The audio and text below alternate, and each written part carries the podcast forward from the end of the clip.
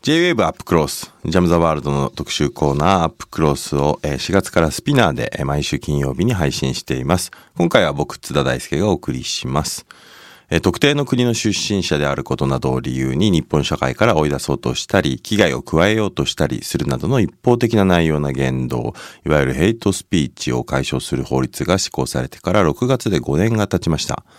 えこの間、えヘイトデモが大幅に減るなど効果はあったようなんですけれども、その一方でこの化粧品会社の DHC がホームページ上に会長の名前で在日コリアンの方を差別するような文章を掲載するなどの問題が起きています。えーまあこれ反響も大きくてですね、えー様々な自治体がですね、えー動き出して、えーこれ DHC との連携協定を解消するなどですね、そういうことが起きたこともあってですね、DHC 文章を削除しているんですけれども、えーヘイトスピーチ解消法が施行されてから5年、えーさらなる法規制の必要はないんでしょうか、えー今回はヘイトスピーチ問題に詳しい弁護士の諸岡康子さんにお話を伺います。諸岡さんよろしくお願いします。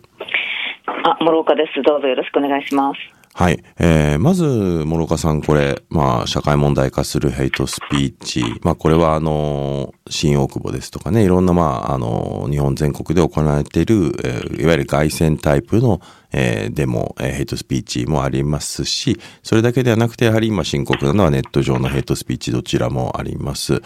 えーこれ5年前に、えー2016年6月3日に施行されたこのヘイトスピーチ解消法。まあこれなんとなく存在を知っている人はいると思うんですけれども、まあどんな法律なのか具体的には知らないという方も多いと思うので、まずこのヘイトスピーチ解消法がどんな法律なのか教えていただけますか？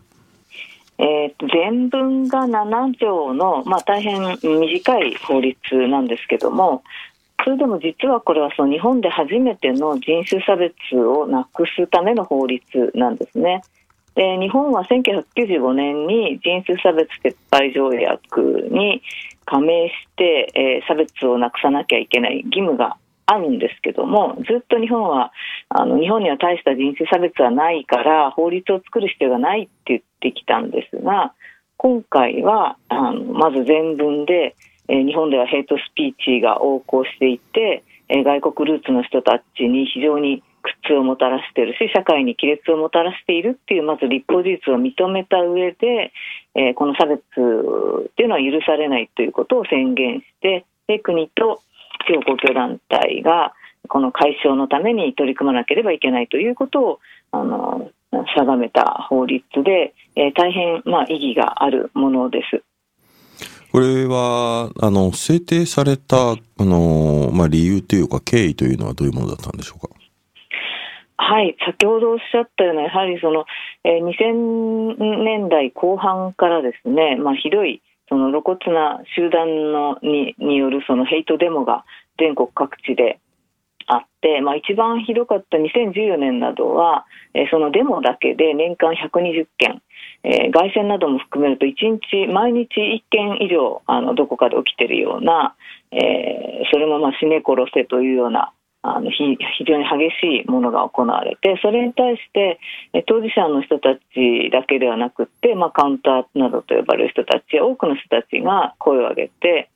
えーそれがあのまた多くの人たちが、まあ、これも連日のように報道していただいてそれが、えー国会にも届いたというのが経緯だと思います。うんでですので被害者特に在日コリアンの人たちからすると自分たちの声が初めて国会に届いた自分たちの差別が今までないものとされてたのが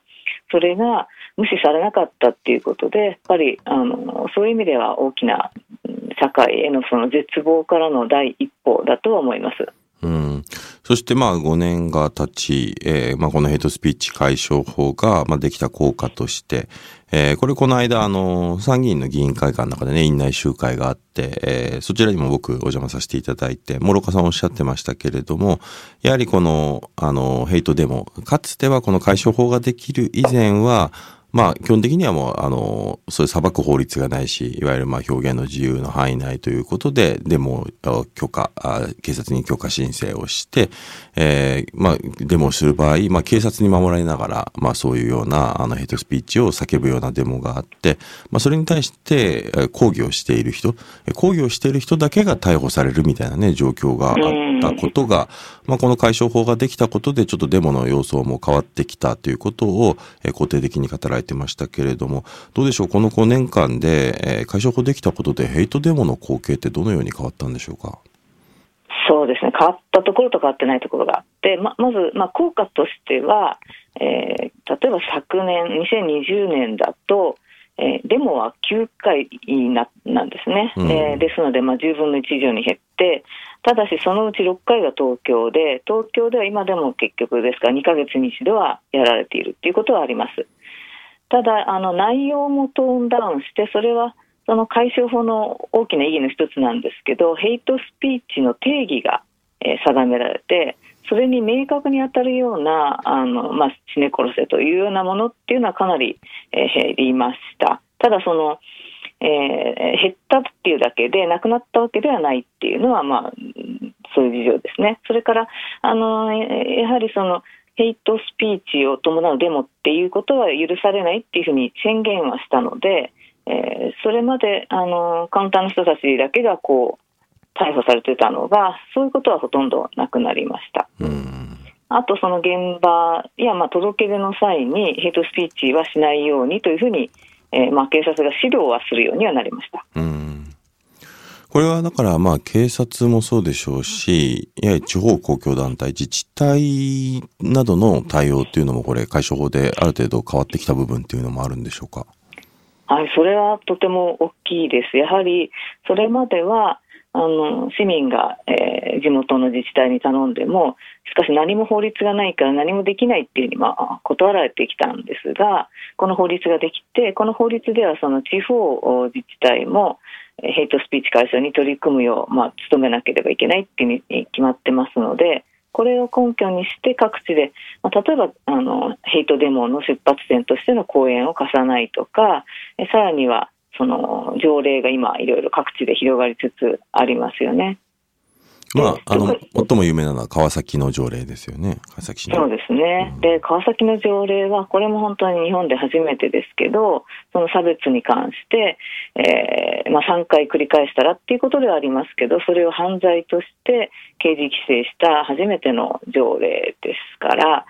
それはあの実効的なとても大きな意味があります。でそれもやはり解消法がなければ、あのなかなか、えー、条例だけそういうものを作るっていうのは難しかったと思います。うんまただから、まあ、条例がね、あの、国の法律に先んじていろいろ全国でできていって、まあ、その運用を見ながら、それが、あの、国の法律に反映されていくっていうこともね、えー、これまでいろいろな法律で起きてきたことではあるんですけれども、まあ、このヘイトスピーチもそういうような、あの、まあ、今後ね、そういう刑事罰も含めた、あ規定に変わっていく可能性っていうのも多分今後の議論としてはあると思うんですが、他方でですね、まあ、今お話伺っていると、あの、公共の場、いわゆるあのデモなどでは確かに10分の1ぐらいに減って自治体の対応も変わってヘイトスピーチが影を潜みつつあるわけですけれども、それとは真逆の話としてやはりインターネット上ですね、まあ、どんどんこの5年10年間で、えー、ソーシャルメディアの影響力って社会的影響力っていうのはどんどん大きくなっていって、まあ、ネット上では、あの、依然としてこのヘイトスピーチが乱れ飛んでいて、やはりまあ、じゃあこれ公共の場という意味で考えると、ネットも、あの、かなり公共性が高い空間になっていますから、まあ、これに対して解消法というのがどういう形で、えー、きちんとそれを抑えることができるのかっていうのも非常に課題としてあると思うんです。ヘイドスピーチ解消法自体はこれ理念法と言われていて、禁止規定とか罰則がないわけですけれども、これネット当にその適用していくことという論点、そしてまた、えー、禁止規定や罰則をどのように、まあ、川崎市のようにある程度歯止めを持ちながら入れていく。この多分2点が大きな積み残しとして、この5年間の先にあると思うんですけど、このあたりいかがでしょうか？はい、もともとその、解消法ができる時から、えー、禁止規定というのを入れて、何らかのその禁止規定に違反した場合には何らかの制裁というのが必要ではないかと、そうしないとあの特に悪質なものは止められないっていうことは指摘はしてはいたんですけれども、えー、実際その、そのような現状になってもう5年間経ってそれは明らかですね。とでネット上のヘイトっていうのは全くその歯止めがないに等しい状態ででさらにその、え、匿名でやられることが多いのでで匿名の場合その特定するためにまた2段階、3段階の法的なえー、措置が必要だという特別なハードルがありますし、それも含めた、えー、法制定というのが必要だと思います。うん今ね、ちょっとお話にありましたけれども、やっぱ匿名のそういったヘイトスピーチの、えー、行っている人に対してのこの法的措置、えー、あの、この今国会でですね、えー、改正プロバイダーあの責任制限法が、あこれあ、改正されまして、えー、まあ、来年の末ぐらいまでにはですね、いろいろ、あのその特定がやりやすくなるんじゃないかとか、あるいは、あの、通信を裁判所の方がですね、これ、あの、通信ロゴを勝手に削除できないようにっていう事業者に対して命令出したりといって、まあ、かなりこの匿名の人に対する法的措置が取りやすくなるんじゃないかということが言われてるんですけども、これヘイトスピーチにはどういった影響があると思いますか？はい。あの発信者情報の特定しやすくなるという意味であの改正だと私も思いますけれどもただあの今回の改正っていうのはヘイトスピーチ対策としてやられてるわけではなくて、でヘイトスピーチ対策のあの一つの柱として、えー、あるのがその不特定の集団何々人は何々だっていうものに対して、えー、それが非常に悪影響が大きいわけですけれどもそれはあの現在、えー、法律上はその違法とされていないままなのでそれはネット上でも止めることができないということは一つとそれからそのやはり個人被害者個人特定のあの攻撃をされた個人がやはり裁判にいちいち訴えなければいけないっていう構造自体は変わってないんですよね。で本来で言えばネット上のヘイトスピーチも含めて、えー、国がその差別を禁止し終了させる義務があって被害者がいちいち裁判をやるっていうのはほとんどの多くの人はもう非常に困難で泣き寝入りせざるを得ないっていうことは変わらないのでやっぱりその根本的なあの政策や法律というのがあの必要だと思います。うん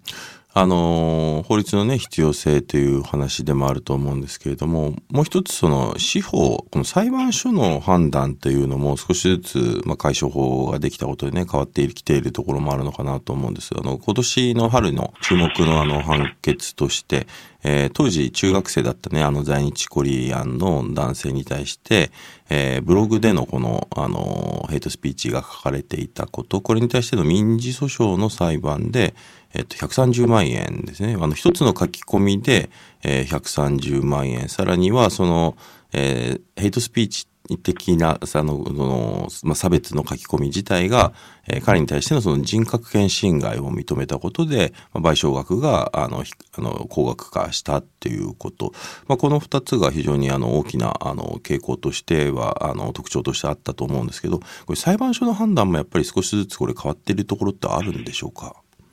はい。それもあの解消法の大きな意義で、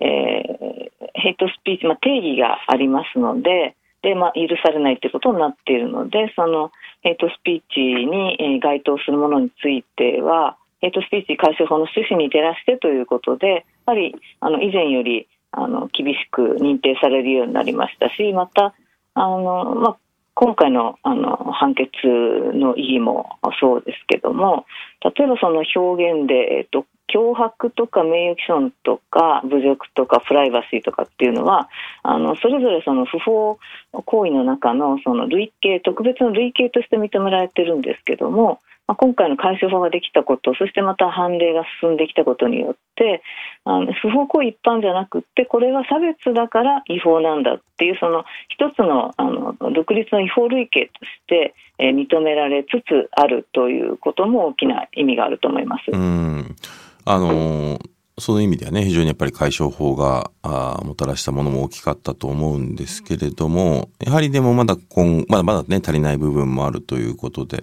今、あの、ご紹介した、その、元中学生に対してのね、このヘイトスピーチですと、この民事では、ある程度その差別だから、きちんとその人格権侵害だっていうのを認めたわけですけれども、これあの、刑事では一般的なね、これ侮辱罪的なところで9000円のしかいけないということで、まあ、やっぱり侮辱罪自体がね、これ、あの、改正した方がいいんじゃないかっていう議論もあるわけで、まあ、これはあの、ヘイトスピーチだけではなくて、えー、誹謗中傷一般みたいな議論とも関係してくる部分ではあるんですけど、まあ、民事ではある程度変わりつつあるんだけれども、やっぱり刑事でそれを差別だから、えー、きちんとそれは違法なんですよっていうのを裁くことができない。これがまさにまあずっと今日お話ししている、ヘイトスピーチが理念法である、この禁止規定や罰則が入らないというところに戻ってきてしまうのかなと思うんですけれども、そもそも5年前で入らなかった理由ってどんなところにあるんでしょうか？これもともとの経緯とすれば、えっとまあ、NGO 私たち NGO や、まあ、弁護士会などが求めて、まあ、当事者たちが求めてたのは、えー、差別禁止条項を入れた人種差別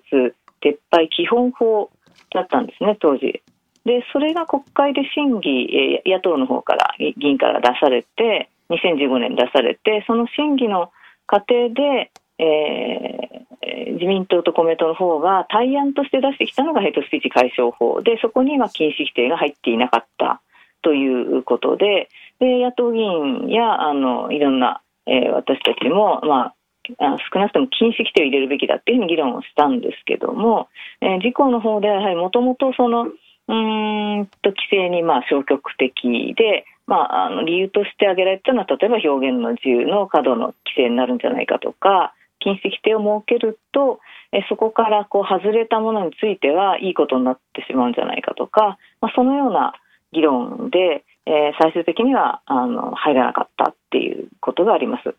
なるほど。だからこそね、またこの5年間、うん、やって運用している状況を見て、まあ今後どうしていくのかっていうところの話に多分進まなければいけないということだと思うんですけれども、まあそんな時、くしくもですね、ここ半年間ぐらいずっと話題になっていたのが、この DHC の問題ですね。まあ、DHC の問題をめぐっては、結果として、えー、会社側は、この、あの、ホームページ上から会長の文章は削除して、まあ、その、ビジネスの取引があるような、あ企業に対しては謝罪を行ったんですけれども、ただまあ、あの、在日コリアン、要するに攻撃された方々に対しての真摯な謝罪というのはまだない状況です。一連の動き、どうご覧になりましたか？はい。この大企業のトップが、まあ、公然と長期間、えー、このようなあの露骨なヘイトスピーチというのを掲げていてで当事者とその社会に非常に大きな悪影響をもたらしたと思います。それってあの確かに現時点でもちゃんと明確なこれが差別であって、えー、何が問題だったのかっていうようなことがその本人と書いた本人と企業から具体的に謝罪がないのでまだ全然この問題は解決されてませんし結局なんでこのようなことが起きてしまったのかとかあと本人は当然あの責任を取るべきでしょうしそれからじゃあ今後どうやってそれを防止するのかとかそのようなものも出されていないので、えー、まだあの道半ばだと思いますけれどもこの点あの今回ちょうど同時期に日本テレビがそのアイヌ民族差別発言に行ったことについてさまざまな動きがあるのでそれは参考になると思います。あのー、まあえっとまあ、不適切な、ね、表現があって、まあ、抗議問題になったんですけれども比較的僕もあれを見ていて日テレの動きも早かったなというふうに思いました。えー、これは参考になるのはどのあたりが参考になるんでしょうか？はいあの日テレが、まずその明確に、えー、本あのアイヌ民族の人たちに対しての謝罪を表明して、それも公的な場で表明して、それからあの原因を明らかにするための今、対策というのを調査を行っていますし、それから全員に対してその研修を行って、でも当事者の方々を呼んで、え、お話を聞くということをやっているということと、もう一つ、私がまあ注目したのは、あの政府の動きですね。で政府が今あのネット上にも出てますけどもその再発防止に向けた取り組みについて今回のことについてでそのアイヌ民族施策推進法というのを紹介しつつ内閣官房総務省、法務省、国土交通省、文文科省などが、あ文化庁などが連名で、えーと、まずこの日テレに対して厳重に抗議を直ちに行ったということを表明してるんですね。でそれから再発防止策について、えー、日テレに対しても取り組みを進めるだけではなくてその放送業界全体にもその働きかけをしたりとか、えー、今後その差別をなくすための取り組みというのを政府としてもやっていくというようなことを表明をしているところです。うんこれだからまあ、あのー、政府がそれだけきちんとこの問題に対してコミットをするからこそ、えー、日テレもね、ああいう形で、えー、かなり迅速に対応したっていうことがあるんだと思います。もちろんこのね、アイヌ差別も問題ではあるんですけれども、ただこの10年っていうところで、そのタイムスパンで見てみたら、ネット上でも路上でも、多分アイヌの差別よりも在日コリアンへの差別の方が深刻な、まあ、数の上でもね、非常に深刻な状況が見て取れるんですけれども、これ日本政府が、まあ、在日コリアンへの差別に対してここまでの対応をしているようには見えないんですけども両者何が違うんでしょうね？はい、あのそれは背景にさまざまな政策の違いがあるということはあるんですけれども直接法律の問題とすればそのアイヌ民族に対する差別については、えアイヌ民族施策推進法にはその4条にえー、差別禁止条項っていうのがはっきり入ってるんですね。何人もアイヌの人々に対してアイヌであることを理由として差別することその他の権利利益を侵害する行為をしてはならない。うん、でこれがあのヘイトスピーチ解消法には入ってない。あ入ってないんですね。うん、えー、そこが違うんですね。このこのようなあの、まあ、抽象的ではありますけども差別を禁止している条項が、えー、ありそしてまたこのえー、アイヌの方の法律については、えー、政府の中にアイヌ政策推進本部というのを設置してでそこが現在もさまざまあの対策を検討しているんですね。それから当事者の人たちが多く入っている審議会というのもまた第三者機関も別に設置していて、でですのでヘイトスピーチ解消法が足りないところっていうのは禁止条項がないのはもちろんなんですけども野党が提案していたようなこのようなその政府がえー、ちゃんとその差別ヘイトスピーチを含む人種差別をなくすように、えー、取り組む。でそのための機関を作って対策本部を置いてで基本計画を、えー、基本方針や基本計画を立ててで、えー、財産予算予算措置も立ててでいついつまでにどのようになくしていくっていうことを打ち出すということがとても大きなことだと思います。これでも今ねお話伺っているとまさにじゃあこのアイヌ差別に対してこの今回あの政府と、まあ、テレビ局がね対応できたっていうことこれヘイトスピーチ解消法のね今後目指すべき方向性というか先取りしたようなね部分もあるのかなとも思いました。まあその中でのやっぱり2つ大きなポイントは差別禁止条項を家があるか否かっていうこと、そしてまた、あの、何が差別でそうじゃないかっていうことをきちんと、まあ、対策本部で当事者も含めた第三者機関がきちんと判断していくような、あるいは勧告などをしていくような仕組みということを作っていくこと。多分これがまだ今のヘイトスピーチ解消法では足りてないいわゆる具体的ななんか立て付けの部分なのかなということは思いましたね。そうですね。あの、国が先頭に立って、あの、えー、例えばその今回のそのアイヌの人たちに対するその差別発言だけじゃなくて例えば今回の DHC のことについても明確に、えー、国が批判していれば、まあ、全然その対応が違ったでしょうしで確かにこの解消法が非常に不十分だっていうのはあるんですけどもこの解消法に基づいても例えばその3条では解消法の3条では基本理念として、えー、国民は本邦外出身者に対する不当な差別的言動のない社会の実現に寄与するよう努めなければならないっていう条項が入ってるわけですしで国の責務としても解消に向けた取り組みを推進しなければならないという責務があるので本来これに基づいてすれば、え、同様の最低限その同様の、え、批判するなり、え、ということができたはずなんですがそれをちゃんとやっていないというのも問題だと思います。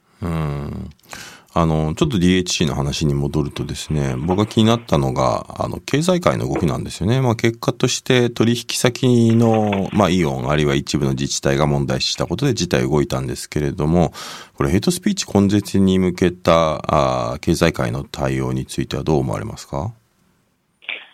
はい、あの何もやってないに等しいですよね、うん、確かに人権指針などっていうのを掲げているところはあるんですけれども、今でもその非常に影響力が大きいコンビニとかは何もやってないですし、あのまあ、本来、今ご紹介したようなその3条での、えー、責務っていう、なくしていくための責務があるというあるんですけれども、まあ、そこがちゃんとやれてないっていうことは大きいと思います。ただまあ、このあたりも、あのまあ、企業にその任せておくと、やはりそのまあ利益最優先になってしまうので、そこのところもあの法律で、例えばその、えー、差別をなくしていくための国と地方だけではなくて、その事業者の取り組むべき義務、あの例えばこれ、障害者差別解消法には事業者の責務っていうのがまた別項目であるんですけども、そのような、えー、取り組み、まあ、法整備っていうのもあの必要ではないかと思います。はい。うんまあ、つまり、あの、やっぱり法律が規範を作っていくことで、当然企業の側っていうのも、あの、行動も変わってくるし、まあ、企業に対する世間の目も厳しくなっていくという、そういう部分があるということなんでしょうね。そうですね。やはり法律で、えー、っていうのはやっぱり一番、あの、まあ、禁止したりっていうこともあるんですけども、その社会のその、意識を変えていく教育啓発の意味っていうのはとても大きいですよね。まあ、もちろんその法律万能じゃなくて例えば今回、えー、DHC のことであの変わって、えー、対応が変わってきたのはやはり社会あの市民一人一人の大きなあの声ですね皆さんの声で、えー、動いていったっていうところはあるんですけれども。あのそれだけにやはり頼るのではなくて、まあ、市民のが声を上げてやはり法律や政策そのものっていうのもえ変えていくっていうことが、まあ、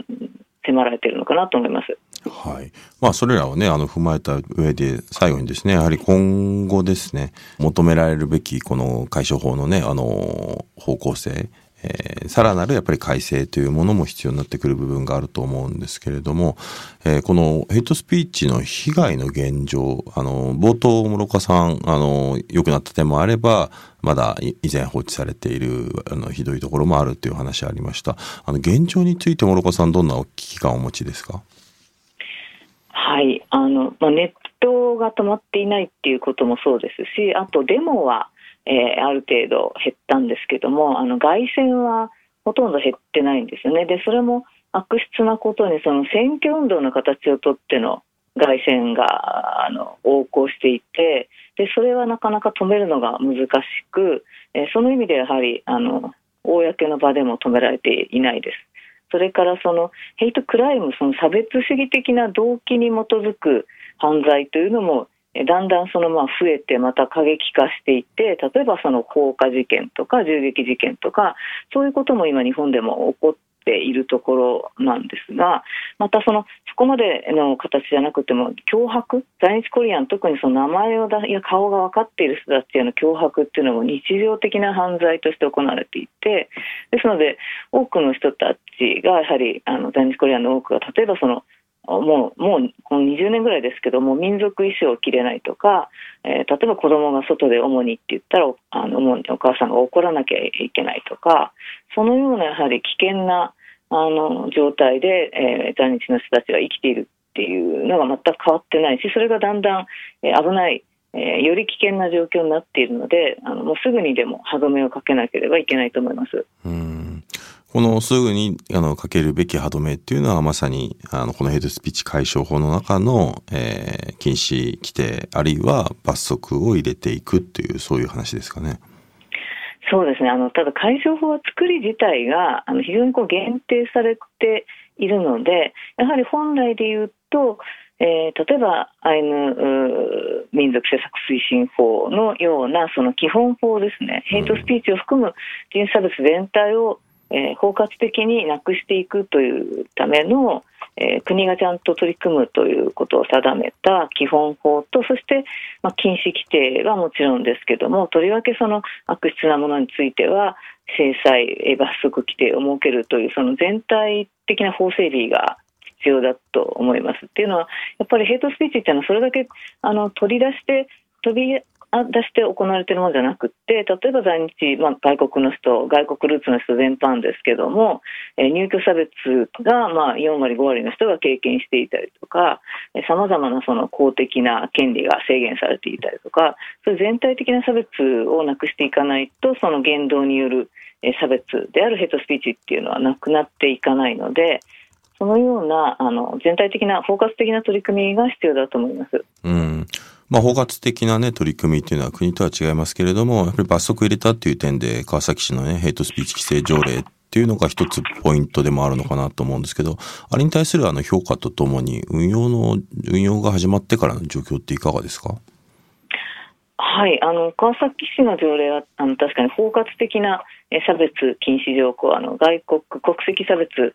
民族差別だけではなくて、えー、あらゆる属性による差別っていうのを禁止しているという意味でもあのとても重要な意義がありますし、まあ、中でもその刑事規制が定められていてそこの刑事規制に当たる表現っていうのは川崎ではこの、まあ、施行されて全完全施行されて1年間そういう表現はえー、その差別主義者の人たちが、まあ、できなくなったんですね、非常に注意深くそれは避けるようにはなりました。そういう意味ではあの、えー、とてもやはり効果があったとは思います。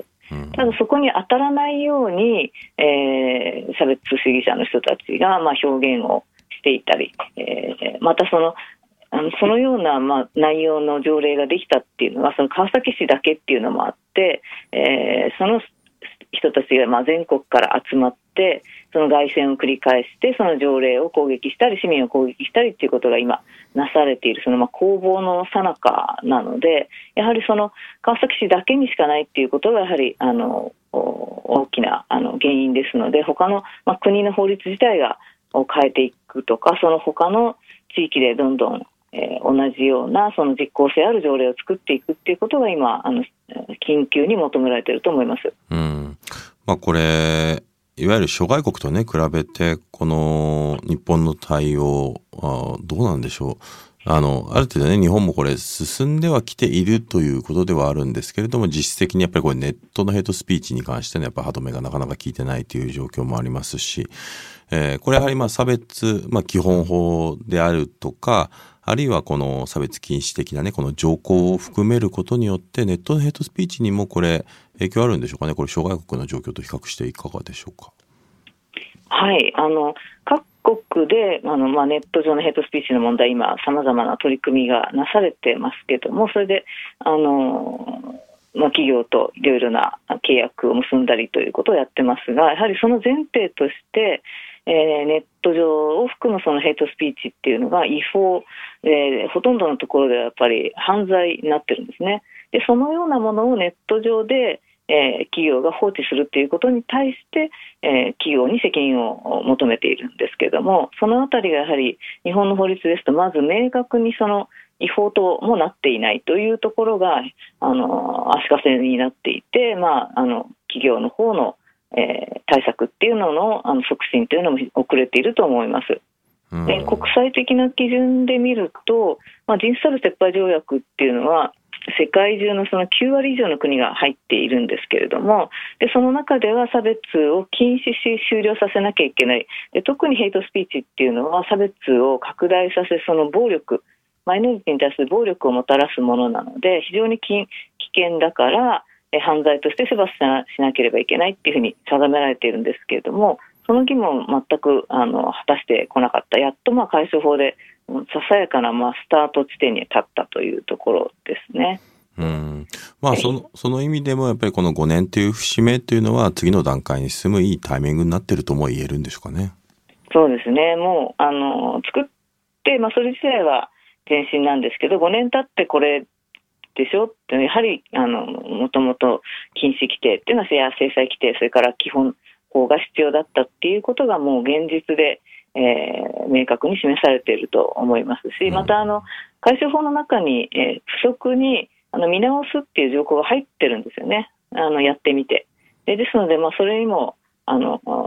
基づいて、えー、明らかにやはりもう見直して、えー、まあ、全面改正なり新法という形で、えー、作っていかないともうなんやはりヘイマイノリティ在日コリアンの人たちが日々そういうその恐怖の中にいるっていう現状がもう待ったなしなのでもう緊急の課題だと思います。うんまあ、実際この5年経ってじゃあネット上のヘイトスピーチがなくなるどころか、まあ、激化しているところもあるあるいはもうヘイトクライムにまでね発展しているっていうね立法事実もあるわけですから、まあ、これは本当にあの、国会でのねあの議論にですね、えー、とにかくあのきちんと進めていただきたいなということを思いました。えー、諸岡さんどうもありがとうございました。あありがとうございました。スピナーでは毎週金曜日に配信されるアップクロスでは僕、津田大介、安田夏樹さん、堀潤さん、青木治さんが週替わりで新しいエピソードを配信していきます。次回は6月25日、水源枯渇の問題について、安田夏樹さんが水ジャーナリストの橋本淳二さんにお話を伺います。Apple Podcast、Amazon Music、Spotify、Google Podcast でもお楽しみください。以上、J-Wave アップクロスでした。